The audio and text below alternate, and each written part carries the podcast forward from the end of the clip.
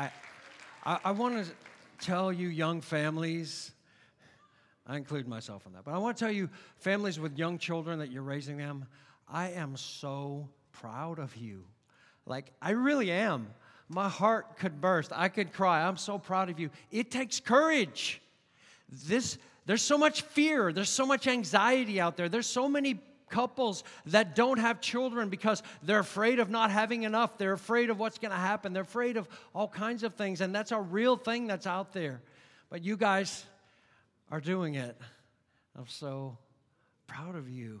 I'm so proud to be part of a body that is a culture of life, that loves children, and that loves families. You know why? Because it's an extension of the heart of the Father.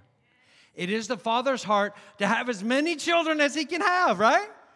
I'm not saying that's a thing that you should do, but it is the heart of the Father. He wants to have more and more children because He has unlimited love and grace to pour out on them.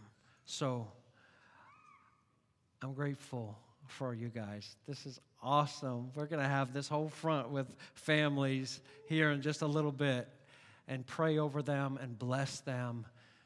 But as a community, even if you don't have children, if you don't have small children, or if, like me, your children are grown, let, let's be mindful and remember that these young families, they need our encouragement. There's so many times when we felt so discouraged. I, I can't count all the times so we lay to bed at night go, How are we going to do this? Oh, this is so hard. And it's such a blessing if somebody comes up and says, You're doing a good job. God is pleased with you, and I'm praying for you. That's a game changer for a young family. It really is. So I want to give a charge to the families with young children about this whole issue of training. And I want to also give encouragement because you guys need it and the Lord wants to give it to you. So let's open up with Proverbs 22. You're familiar with this passage, but it may be a little bit surprising to you this morning when we actually dig into it. Proverbs chapter 22. We're going to read verses 5 and 6. Familiar with this? I mean, I can tell you that of everything that I've done in my life, ministry wise, serving wise, I have no doubt whatsoever that the most important thing that I have ever done with eternal value is to raise seven children for the Lord.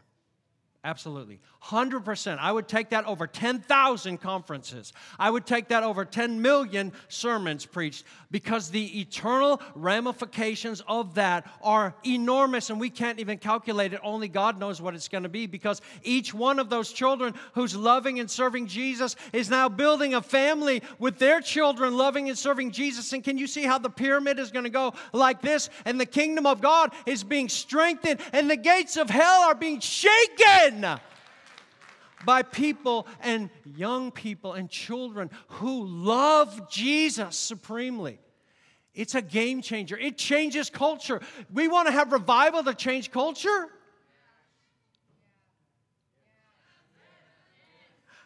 We do it through our families first.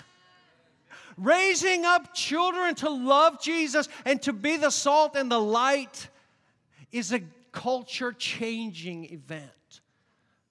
It's not wasted. I had so many people when we were raising our kids say, Man, you'll never be able to retire, will you? I'm like, I don't want to retire. You know how much money that costs? Absolutely. But the value that's given there is 10,000 times greater than anything you expend. That's a real thing. Proverbs 22. B, you mentioned the word brief, and that might be a little stretch. I'm going to do my best, but I want, I want to give you the charge. There's a weighty charge that's given to parents as far as their children goes. And we need to take it seriously. Part of the reason that those who proclaim to be Christians who don't have a biblical worldview and so they can't pass on what they don't have to their children is just because it's not on the forefront of their mind. It's survival mode, and I get that. But we need to be intentional about focusing on what, listen, our question here at Heart of the Father that we always ask what does Jesus want and how can we give it to him, right? So with our children, parents, we need to ask ourselves that question What is it that Jesus wants in us raising our children for Him? How can we do that in a way that pleases Him and gives Him what He wants? Would you agree with me? That that's a good question to ask? That's the one question test, right? How do I best honor Jesus in everything that I'm doing? That's the one question test. What does God want and how can I give it to Him? Proverbs 22, verse 5 and 6. These, these verses go together. There's not always a lot of context in Proverbs, but I believe these two verses are joined together. Let's look at them. Verse 5 of chapter 22 Thorns and snares are in the way of the perverse. That's the crooked ones, the wicked. He who guards himself will be far from them. That's one way. Verse 6 Train up, and we're going to talk about a few of the words in this verse that are really important. Train up a child in the way he should go, and even when he's old, he will not depart from it. So, what is our calling? Okay, the, the phrase train up when I, when I was looking into this and just meditating on it, it, is it okay if I could just get a little bit teachy here? I, I want to get a little bit teachy because I want to go into a little bit of detail. You know, I, I know I usually am up here frothing at the mouth and all that stuff, and I might get there. But, but let me just have um, a few minutes just to do a little teachy thing here because I want you to see something that this verse actually says. So the phrase there, train up, actually is probably not a great translation. Every other time, this Hebrew verb is used four times in the Old Testament only. Every other time it's used, the translation is dedicate. And it has to do twice with Solomon dedicating the temple and once with someone dedicating their house to the Lord. And Hebrew scholars will tell you that the idea behind the word is to dedicate it to Him. I want to read you one of the verses that this Hebrew ver, uh, verb is used in. It's 1 Kings 863. You can put that on the screen if you want to. Solomon offered for the sacrifice of peace offerings, which he offered to the Lord, 22,000 oxen and 120,000 sheep. Like, is this even real? 120,000 sheep? Are you kidding me?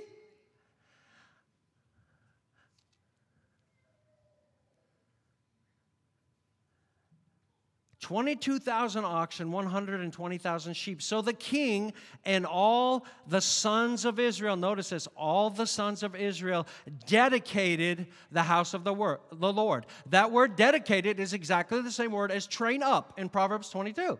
You go, how does that even go together? I think they had a hard time, the translators, a lot of times, and there are translations that translate it as dedicate, but it seems awkward to, to put that in there. So train up seems better, and that is part of the idea. But the issue is here what was Solomon doing when he's dedicating the temple? He's saying, Lord, this is the place where you're going to get what you want, and we're going to offer you everything that it takes to please you and to bless your name. Because this temple is about you and not about us. And so, this is a huge mindset for us as believers to have about our kids. I can tell you, running in homeschool circles for a lot of years, that there's a lot of child idolatry that goes on in homeschool circles. Those children are the thing they worship. And it shouldn't be so. The reality is, our children don't belong to us. We're dedicating today, this is a great theme and a great way. We're dedicating our children today, and what we're doing is acknowledging to God, Lord, these aren't really ours. I would tell my kids a lot, like, I'm your father, but you have a real father. Like the real father that you have is the father in heaven. So the most important thing is not that you get straight A's on your report card or that you please me and everything, although that's important. But that you please him because He's your real Father. Our children are not our own possessions. If we view them as something to make us happy and to make us proud, so often what we do with our kids is we want them to be our, our little, you know, you have a trophy wife and you have trophy kids, right? My kid um, is the smartest one in his class. He got straight A's. He got a full scholarship to Harvard. Where's your kid go? Oh, he doesn't go to college. Oh, okay. So what? The issue is are they what the Lord wants them to be? And is their heart and their life in right relationship with God? Are they Jesus lovers? That's the question. Are they passionate followers? God's ordinary way of shaping people, listen, God's ordinary way of shaping people into radically committed followers of Jesus, whose treasure and delight really are the Lord, is through parents who continuously teach and model a God centered, Bible saturated worldview to their children.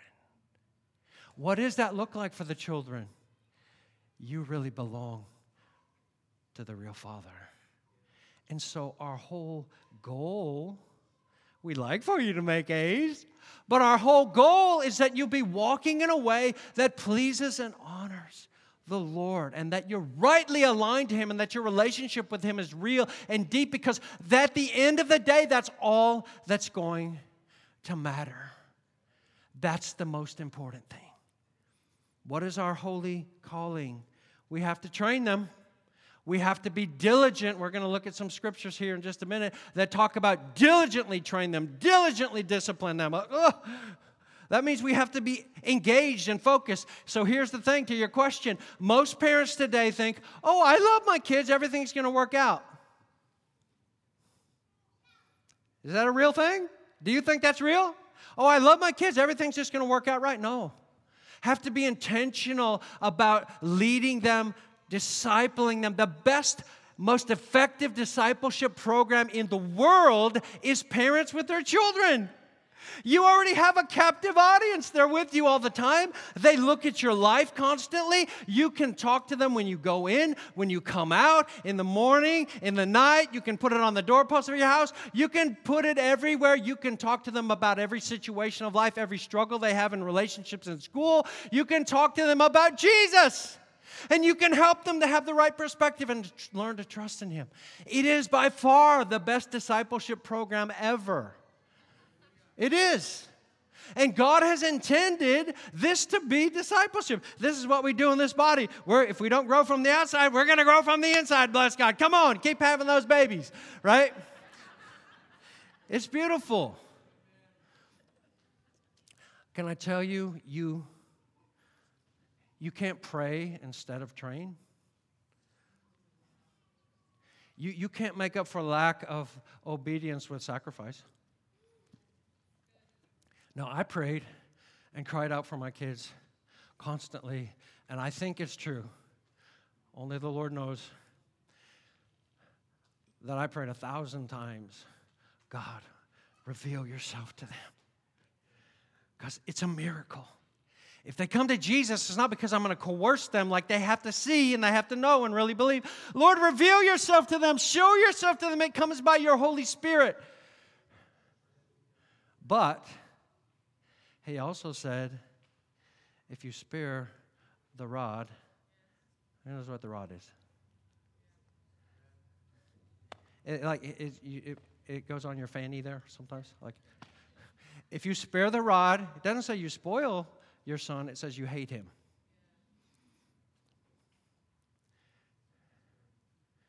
So, what do I mean? Beat the snot out of no, no, no, no, no. As parents, we are training our children for the Heavenly Father. And so, if we allow them to live in ways that dishonor Him, then we're training them by doing that. Let me read this statement. By failing to lead our children to repentance before the sovereign God, we teach them that they're fine to continue living as self made kings and queens rather than servants. Anybody ever had a little queenie in the house? Come on. They knew. that they were the little queenie. Our first daughter was born, she looked like a little precious moments doll. And our friends were enamored with them. Alexis's dad. Your dad was enamored with Shayna. And they would come over our house, and they were just dear friends of ours, still are. And I remember one time in particular, they're saying goodbye because they lived in the same neighborhood and they're walking home. Shayna's there on the couch with her little bottle and her little blonde locks. And Wayne says to her, Goodbye, Shayna. And she's sitting there with her bottle and she goes like this. And he dutifully runs over there and gives her a hug, like, dude, don't do that. She's the little queenie in the house. The Lord had to do a work in that little girl's heart, and it had to do with the rod in a loving way. But his wife said, You know what? What happened to Shayna? Like, I mean, the Lord intervened in her life. My wife can tell you this is a powerful thing. And she said, What happened to Shayna? Like, I used to not even like her. Now she's the most gentle, beautiful thing. That's called heart correction. Because in the Lord's wisdom, He made a connection between the fanny and the heart. he did. He made a divine connection between your fanny and your heart. And so he knows that when loving parents who are not out of control and are not angry, they're training in the same way, don't take this wrong, that you would train a horse. You don't get out there with a two by four and beat it in with, you know, angry. You, you help it to learn. No, no. You're, we're training flesh, right? How many know your kids are fallen? Do you know your kids are depraved? They're fallen, right? This is the depravity of the human race. Like, you, even, yes, even your kids are fallen. It's a real thing. And so, what we do is we help them to train their flesh and to learn self control. See, I, I know it's difficult for people that were raised with anger sometimes. And, and if your anger is out of control, then you should not spank your children until you get it in control. Okay? You shouldn't do that. But listen, the Bible doesn't give a lot of options. There's multiple verses. I won't go through all of them. But it says that this is not optional for you. Disciplining is part of the process. It's not the only part. It shouldn't be the biggest part, but it is a part of training. By failing to lead our children to repentance before the sovereign God, we teach them that they are fine to continue living as self made kings and queens rather than servants. By failing to instruct them in God's commandments, we teach them that the God's word is not the highest authority in our lives. By failing to set boundaries, we instruct them what we really do not care whether they do good or evil. I read a, a little vignette by John Piper recently, and I was like, he said, I was on a plane recently, and there was a lady there sitting next to me that was training her son to be shot. Like, what? He said, Yeah, here's what happened. In Los Angeles recently, there was a 13 year old boy who had a fake AK 47. And he was out there brandishing it around. It was a toy, it wasn't real. And the police told him multiple times, put down the gun, put down the gun. They didn't know it was a toy. And he turned it on them like that and they shot him dead. Because he did not have a category in his brain for respecting authority. Because he'd never respected the authority in his home. And so he thought, no, you shut up. I'm going to do what I want on the plane, this is what he said. This lady sitting next to me, she's got a little fellow sitting there, five, six years old. He's got a device that he's looking at. Stewardess comes by and says, Hey, um, he needs to turn that device off. He doesn't listen. He keeps looking at the device. Mom says nothing. She comes back up and down the aisle and said, Hey, um, you need to turn that device off. That's not okay. We're getting ready to take off. You have to turn the device off. Boy doesn't look up or listen. Mom does nothing. Stewardess came by the third time and say, um, ma'am, you're going to have to turn that device off. We can't take off until you turn that off. So she finally doesn't say anything to the child. She turns it off, and as soon as the stewardess walks away, that boy turns it back on again and starts playing it, and the mother says nothing. And Piper's comment was, This woman is training and raising a child that can be shot dead by the police.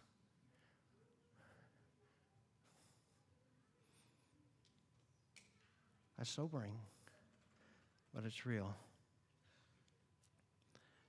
Love does train. When we say we're dedicating our children to the Lord, we're actually dedicating ourselves as parents to raise them to rightly honor the Lord. Part of that, may I tell you, I know it's not part of our culture, but part of that is learning how to respect authority. Because the Bible says that all authority is given by God, does it not? Romans 13, you ever read it? That's in the Bible. Romans 13, all authority is given by God, and whoever resists that authority is actually resisting. Is actually resisting God. So when we tolerate things that God finds abhorrent, because we don't want to trouble our children, we're actually training them to dishonor the Lord. That's not okay. You go, oh man, your house must have been this legalistic. Man, no, far from it. Far from it. Guys, I have made so many mistakes in my parenting, it's ridiculous. I was talking to one of my sons a couple of weeks ago. He's 31 years old now. He loves Jesus. He's a missionary in England. And we are talking on the phone. And he was sharing some things with me about how I had hurt his heart when he was little. And we're both bawling our eyes out on FaceTime. And I'm repenting. I said, I am so sorry. I did not see that. Will you please forgive me? It never ends. That's the great thing about repentance is that when you mess up with your kids, you can ask them to forgive you, and they're so willing to forgive you. But there's lots of things that I was blind to and didn't see, even now at his age. He pointed it out to me. I'm so thankful that he did that because I want everything to be right. But look, perfection is not an option. Whatever happens in our children is going to be because God is gracious and He's patient with us. All right, so this word train up means to dedicate. Let me, let me just be a little teachy here. I want to I wanna read you some quotes from some Hebrew, heavyweight Hebrew scholars, because I'm not. I know a little bit of Greek. My Hebrew is extremely weak, and so I trust these guys. Bruce Waltke, He's one of the foremost Hebrew scholars in the world. He's probably the weightiest scholar on the book of Proverbs that I know of. His commentary is consistently rated as number one in Proverbs. Here's what he says In biblical usage, the verb and noun, which is translated train up in this verse, mean to dedicate and dedication. In Proverbs 22 6, it is used with reference to the education of the youth, and it signifies to so orient and commit him in the appropriate moral correction that his innate folly is corrected. Okay, what does all that mean? Here's the deal parents are supposed to recognize right off the bat, just like we are, our children are fallen. And the Bible says that folly fills the heart of children. What's folly? What is folly? Folly is self centeredness, doing whatever I want to do, whatever I feel like doing, regardless of what happens. It's not following the Lord. Our kids are not bent to follow the Lord. They're bent away from, and that's the two ways there in Proverbs 22 5, right? The way of the wicked, if you go that way, it's like thorns constantly stabbing in you. But if you go this way, this is the way of the righteous. So listen, in the book of Proverbs, there's not 25 ways, there's only two. There's the way of the righteous, the way of the godly, and there's the way of the wicked and the way of the crooked. Those are the only two ways there are. And what these verses are saying is listen, recognize that your children's natural bent in their flesh, they're, you know, they're not wicked. Like you don't have to cast the devil out of them necessarily, maybe, but not necessarily. But they're bent. Their nature, they're fallen. And so we have to help them to turn the other direction and go, no, actually, in this house, we do what honors Jesus. So we never let our kids call each other names. And when they were little, as toddlers, our two boys especially, Landon was one of them, um, they just couldn't get along. There was a season of time where they could not get along with each other, and they would be like, he pointed his toe at me. You know, they take their pencil and throw it off the table. You're trying to homeschool and having a really good class time here, and they can't, can't get along at all. And so, even though they're, they're super little, Wesley was really little then. He started doing, he knew he couldn't say, you know, he didn't know any curse words probably, but so he would start to do, you blue blue, you blah blah, that kind of thing. You know what? It sounds cute and it's funny, but in the heart, he's cursing him. And like, no, we don't do that in this house. Now we need to connect your heart and your bottom and help you to get the jolt. That's not what we do in our house. This is not how we operate here. So you don't call blah blah or boo boo. That's not okay. Because your heart is saying something a lot worse than that. The heart is the issue. And we're training, we're the surrogates in the home, training these little hearts for Jesus. Jesus doesn't like boo boo and blah blah. Because that's, he said, if you hate your brother in your heart, you what? You're a murderer. So if we let that go on, what are we doing? We're going to let that thing grow up, and then we're raising up a murderer. You go, oh, that's overstated. It's not overstated. Because Jesus sees the intents of the heart, and so we're helping them to deal with their little hearts. We're dedicating our children and we're dedicating ourselves to train them to honor the Lord Jesus. Okay, let me run through this. I'm going to finish pretty soon. This proverb pictures a child who is dedicated by parents to the Lord and morally trained to follow him. In the book of Proverbs, there are only two ways that a person can go the way of the wise or the righteous, and the way of the fool. One takes training, the other does not. You don't have to train your child to be a fool. They'll be expert at it if you just leave them alone. That's why the Bible says a child, listen, a child left to himself does what? A child left to himself brings his mother to shame. Leaving them to themselves is not an option.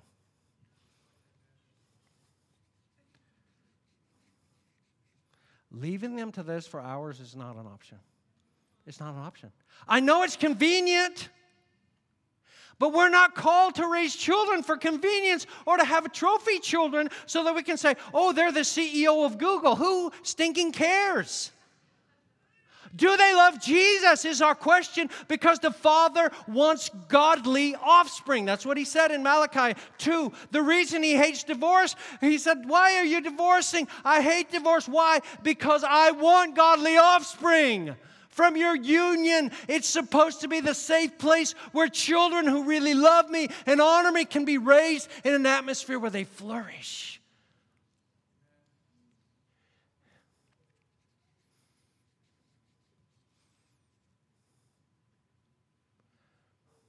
Come on, guys.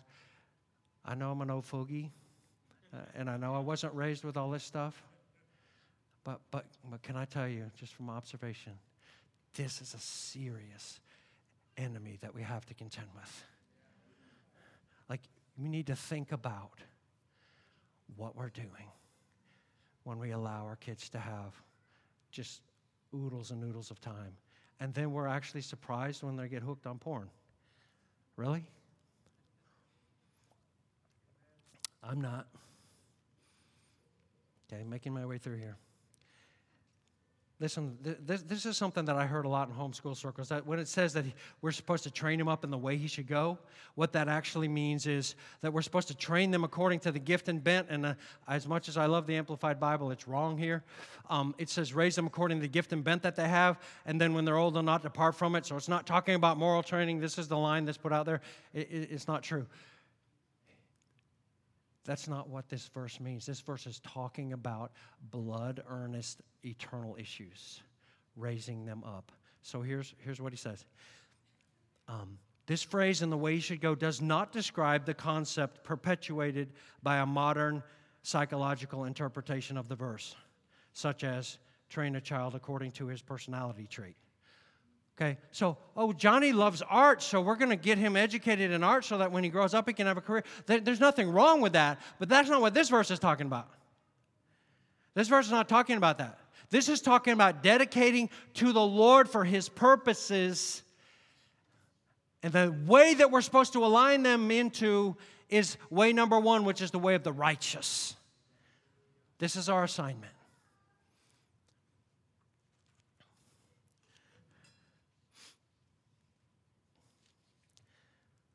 Think I'll leave the rest of those.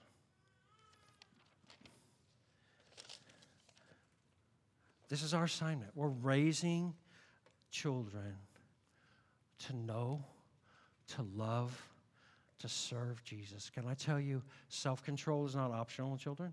We have to assess where they're at. You can't demand that a two year old act like a 12 year old, although a lot of 12 year olds do act like two year olds. Um, we won't go there.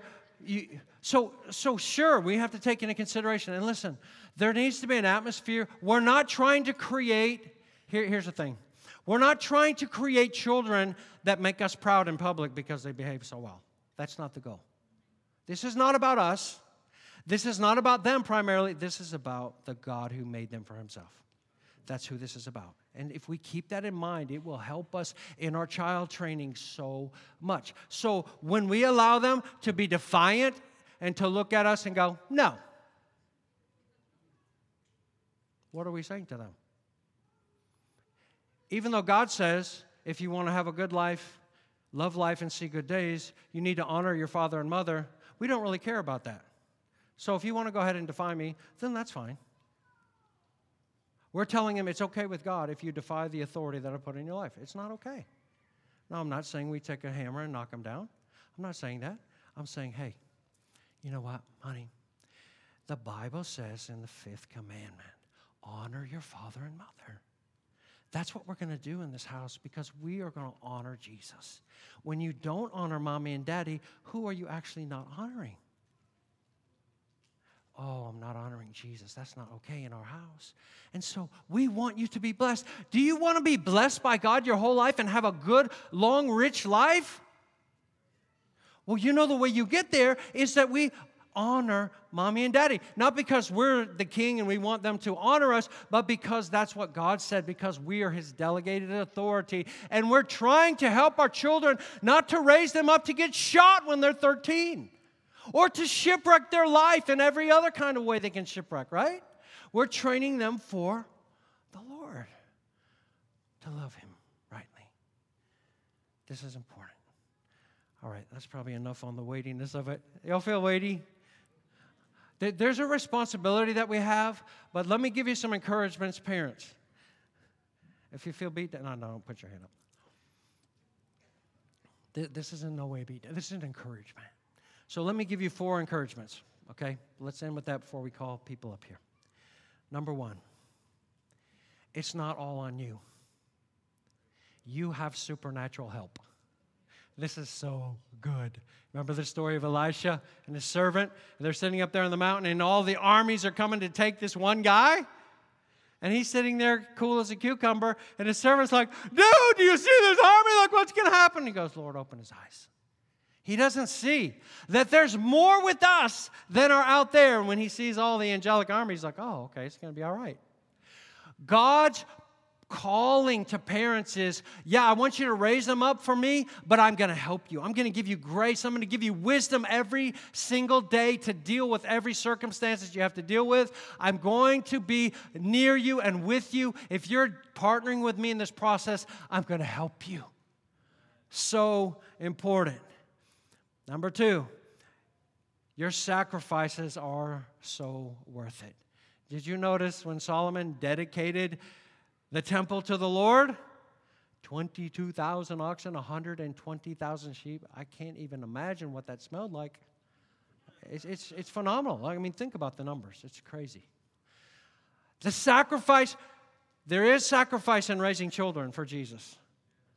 There's, there's time sacrifice, there's convenience sacrifice for you. You're not going to be able to go on as many um, vacations, probably, maybe not drive as nice a car. I was on a job site one time and there was one of the salespeople there, and I kind of had a relationship with him. He knew we had seven children, and um, he drives up in a brand new, beautiful black Lexus. That's the Lord.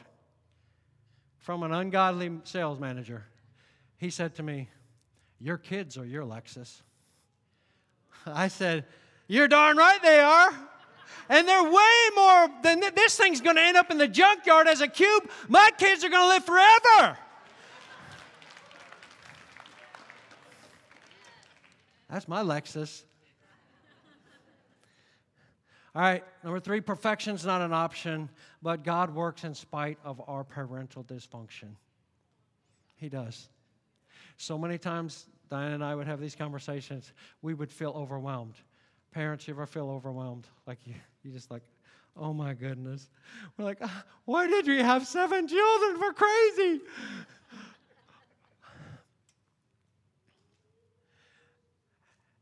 And I felt like the Lord put this in my heart one time. We were talking.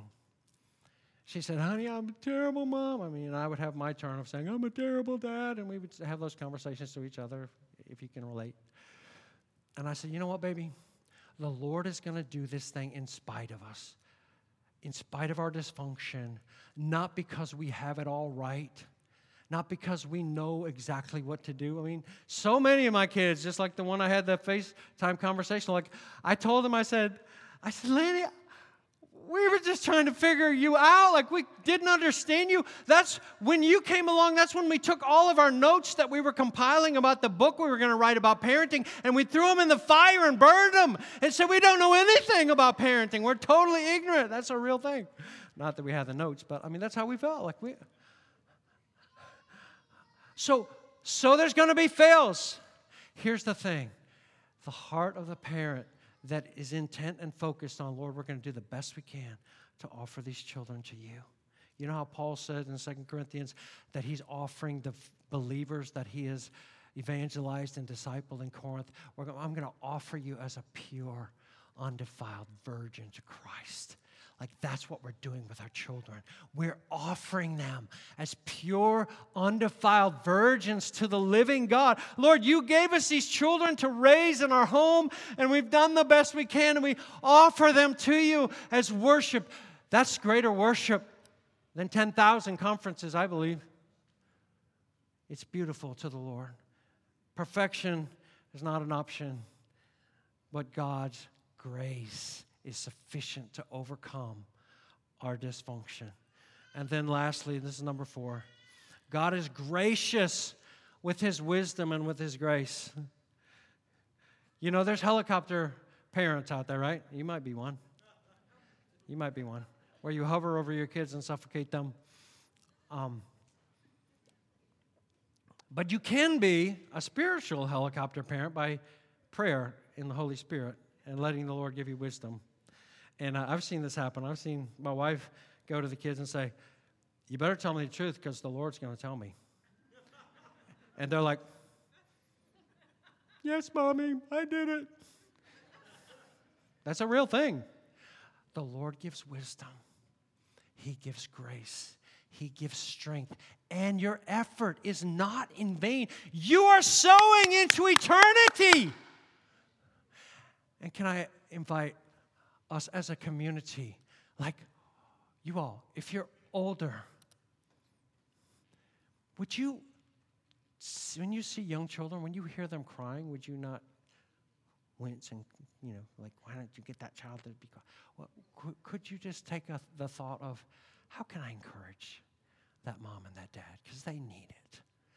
This is hard. This is difficult. There's difficult days. You know, I've told the story multiple times. There was a period of time with our kids where it was so hard that half the days that I came home, I would say for a year and a half, half the days that I came home from work, my wife was crying. It was so hard. That's a long time. I'm like, but do I, here, here, here's the question. Somebody that's gone a little bit further maybe than you. Do I regret any of those days now? Absolutely not. I don't regret one day. I don't regret one day of that because we're sowing into eternity. and to see the fruit that's rising to God. Dude, my children are raising their children to love Jesus, and it's a real thing. They're going to surpass me in every way, and it makes me so happy. I'm encouraging my kids. You know, one of them said, Well, Dad, we might have more kids than you. I'm like, Come on, do it.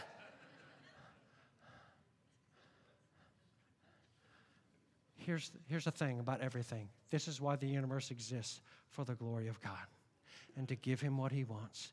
And our children are just an extension of that. This is all about giving God what He wants. Don't grow weary in well doing. We're getting ready to call you up here. Parents and families, you can come up with your families. I want to read off these certificates. You're going to come up and we're going to pray for you and bless you. Don't grow weary in well doing, for you will reap if you don't give up and don't faint.